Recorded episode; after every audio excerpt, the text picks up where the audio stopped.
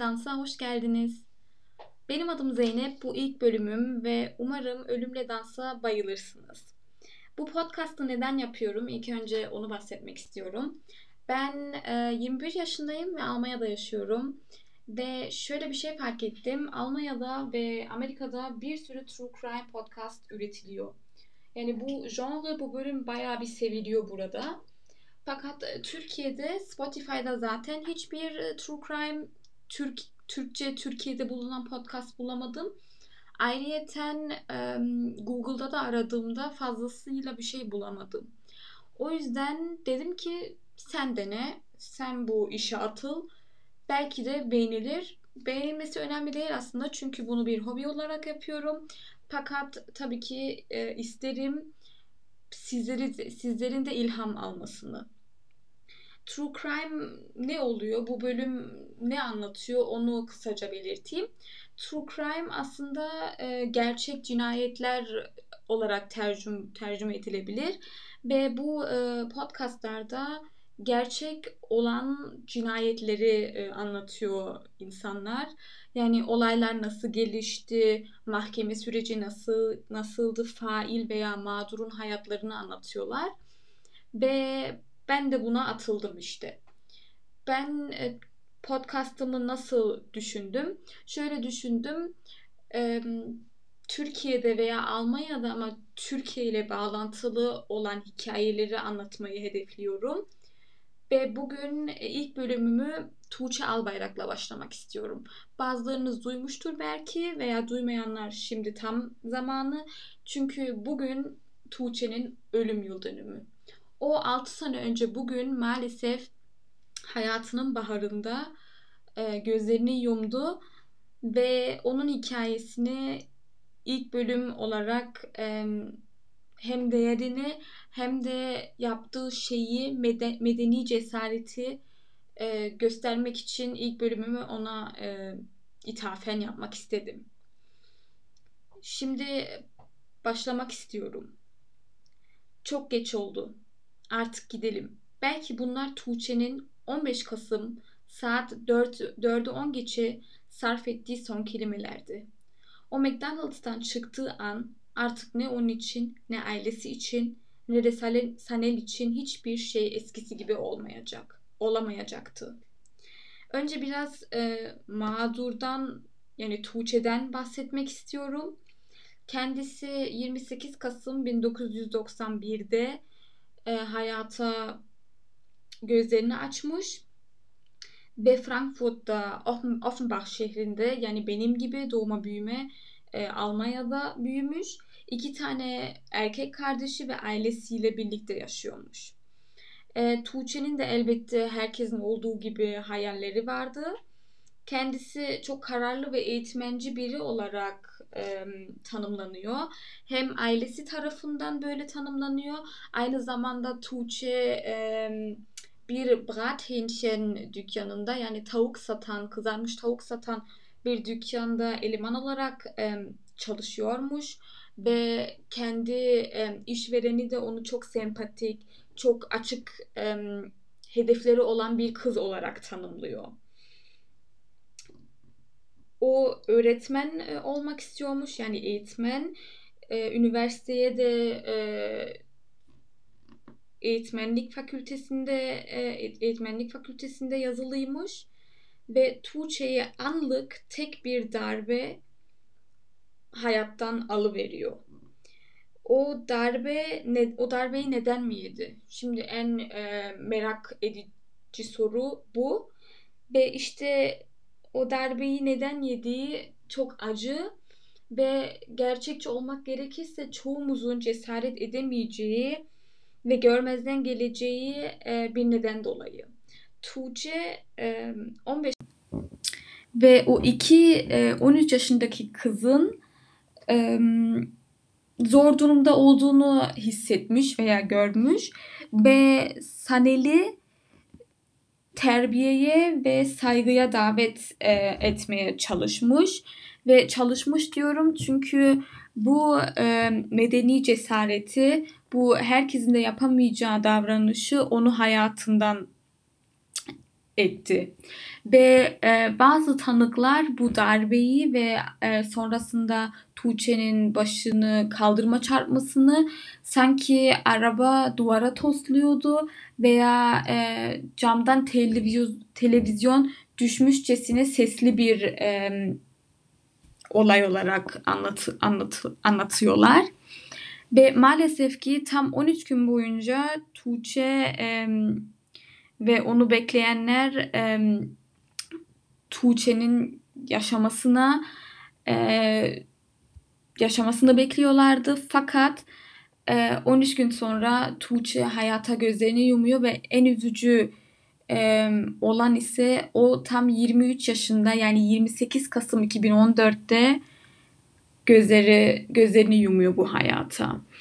Ve ona bunu yapan kişi daha 18 yaşında. Yani o da kendi belki çocuk veya daha kendi ne yaptığının farkında değildi. Ama Sanel darbeden sonra kaçtı. Yani o darbeyi vurduktan sonra ve Tuğçe'nin başını kaldırıma çarpması sonrasında Sanel o McDonald's'ın önündeki bulunan yeri terk etti. Çünkü onun cesareti sadece şiddete yetti. Tuğçe yani artık yoktu. Yani bir ailenin evladı yoktu. Bir iş yerinin elemanı yoktu. Birinin artık en samimi arkadaşı yok olmuştu bir darbe nedeniyle. Şöyle bir şey demek istiyorum. Bu yok olmuştu derken onun belki bedeni yok olduğu ama Tuğçe'nin değeri asla yok olmadı. Ölüm günü tam 5000 kişi hastanenin önünde susma eylemi protestosu yürüyüşü düzenledi. Yani burada Almanya'da Warnwache dediğimiz onu anma, onun değerini gösterme protestosu yapıldı. Aynı zamanda yazılı bulunduğu e, eğitmenlik fakültesinde yani Gießen Üniversitesi'nin eğitmenlik fakültesini e, Tuğçe hem etik hem de Almanca öğretmenliği okuyordu. Etik ne demek? Aslında etik Tür- Türkiye'de de kullanıldığı gibi etik kelimesiyle tabii ki e, bağlantılı. Yani e, filozofların analizini, hayatı ve e, doğruyu yanlışı anlatan bir bilim dalı, bir e, yani bir Schulfach diye geçiyor e, Almanya'da.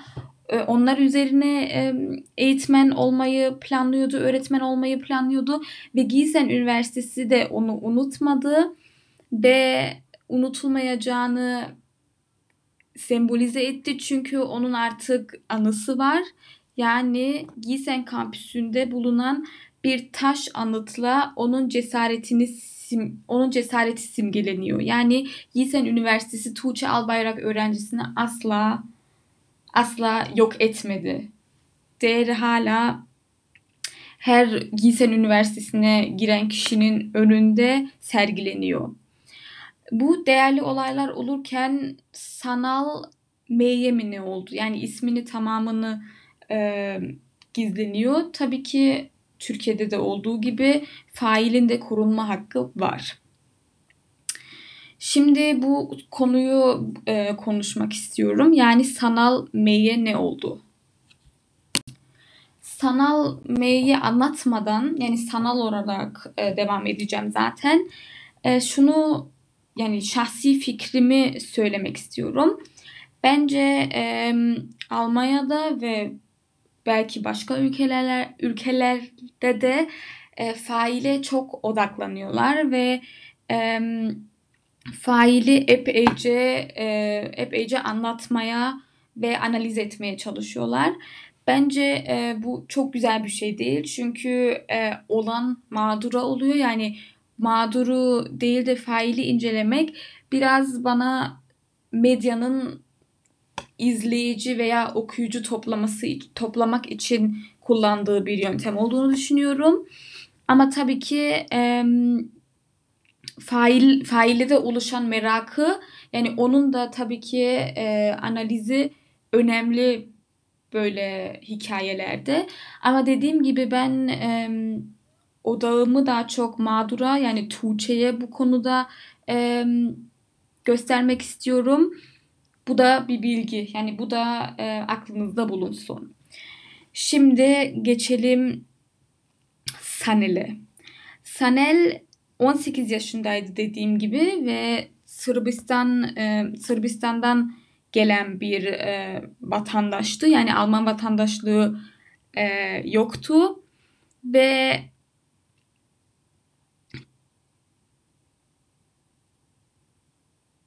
ve kendisi olaydan yaklaşık iki sene sonra Sırbistan'da Sırbistan'a sınır dışı edildi çok şükür. Yani 2017 Nisan 2017'de Sanel artık Almanya'da 2017'den beri Sanel artık Almanya'da bulunmuyor. Şimdi Sanel'in hayatına yani e, hayatına geçelim. Şöyle Sanel e,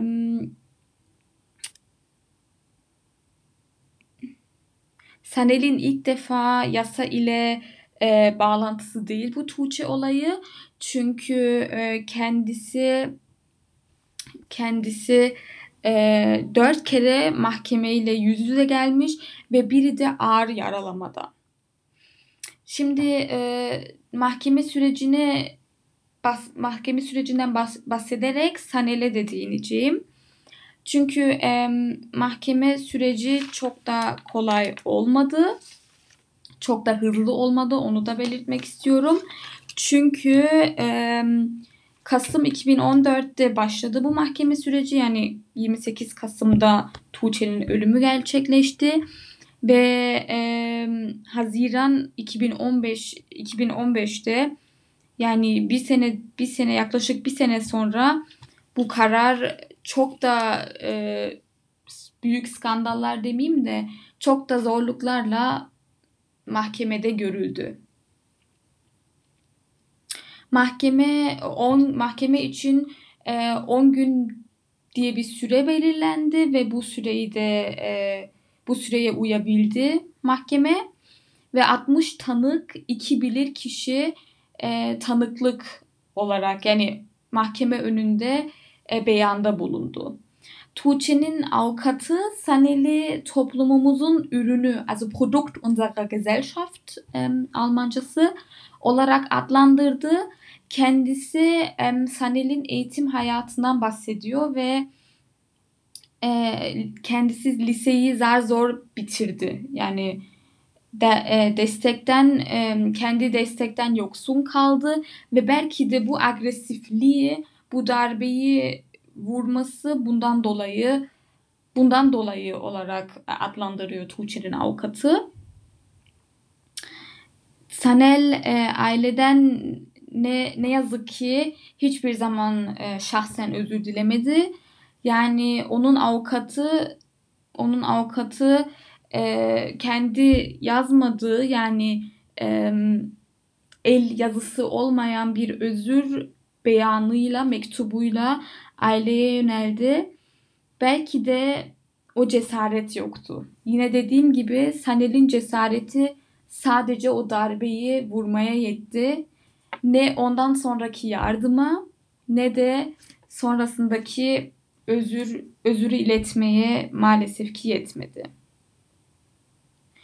Mahkemede birkaç aksama oldu. Yani süreç mah mahkeme sürecinde birkaç aksamalar oldu ve bu aksamalar e, aksamaların nedeninden bahsetmek istiyorum. E, savcılık Saneli e, yargılama yani Saneli yargılama isteği ölümle sonuçlanan yaralamadan dolayı yargılamak istedi. Fakat bu e, mahkemede bazı bir takım olaylar e, olaylara yol açtı. Neden? Çünkü Sanel e, o darbeyi o istekle atmadığını söyledi ve sadece bir tokat attım diye adlandırdı ve şimdi mahkemede şu soruyu çözmek için bayağı bir zaman ve çaba sarf etmek durumundaydı. Acaba o darbe mi açtı? Tuğçe'nin ölümüne e, giden yolu yoksa o kaldırma çarpması mı Tuğçe'nin hayatına son verdi? Bu oldukça önemli bir soru çünkü eğer ki darbenin etkisiyle sadece yani eğer ki kaldırıma çarpması ölüm nedeni olarak görülürse bu e, Sanel'in daha az ceza almasına neden olacaktı. Başka bir soru ise Sanel'in e, hangi yani çocuk yasasına göre mi, çocuk mahkemesinde mi veyahut e, yetişkin mahkemesinde mi yargılanmasıydı? Çünkü o 18 yaşındaydı. Ve ilk mahkemede dediğim gibi e, Sanel o darbenin ölümle sonuçlanacağını asla fark etmediğini savundu. 5, e, 4. ayın 24'ünde yani 24 Nisan 2015'te mahkeme önünde ilk defa Sanel e, üzüntüsünü ve özürünü e, mahkeme önünde beyan etti ve devam sürecinde Tuğçe'nin arkadaşları hem de ilk yardım görevlileri tanıklık etti. Bir başka tanık ise yani bu tanıklıklar e, Tuğçe'nin lehineydi. Onu da belirtmek istiyorum. Yani lehine derken olayı olduğu olduğu gibi aktaran insanlar tarafından yapılan tanıklar. Ve bu 29 yaşındaki bahsettiğim tanık ise e, şöyle diyor bu e, darbeyi bu denli şiddet, e, bu denli tehlikeli olacağını fark etmediklerini yani o ve arkadaşı bu Sanel'in vurduğu ya da yaptığı darbeyi bu kadar tehlikeli fark etmediklerini e, beyan ediyorlar. Yani mahkeme sürecinde dediğim gibi 60 kişi dinleniliyor ve bu medyada Almanya medyasında bayağı bir e, bayağı bir yankı uyandırıyor. Çünkü e, medeni cesaretten dolayı bir kişinin ölümü asla asla e, yasal olamaz ve Sanel'in yargılanmasını ve üst düzey bir ceza talep ettiler. Yani medya bunu bekliyordu. Fakat e, aynı zamanda medyada Tuğçe'nin de ona küfürler sarf ettiği ve e, suçun ne kadar ağır bir şey olduğunu e, tartmaya çalıştı medya ve sonunda mahkeme karar verdi ve karar şöyle e, Sanel 3 sene ve 3 ay olarak e, yargılandı ve bu yargılamadan önce dediğim gibi 14 e, 14 ay sürdü süreci.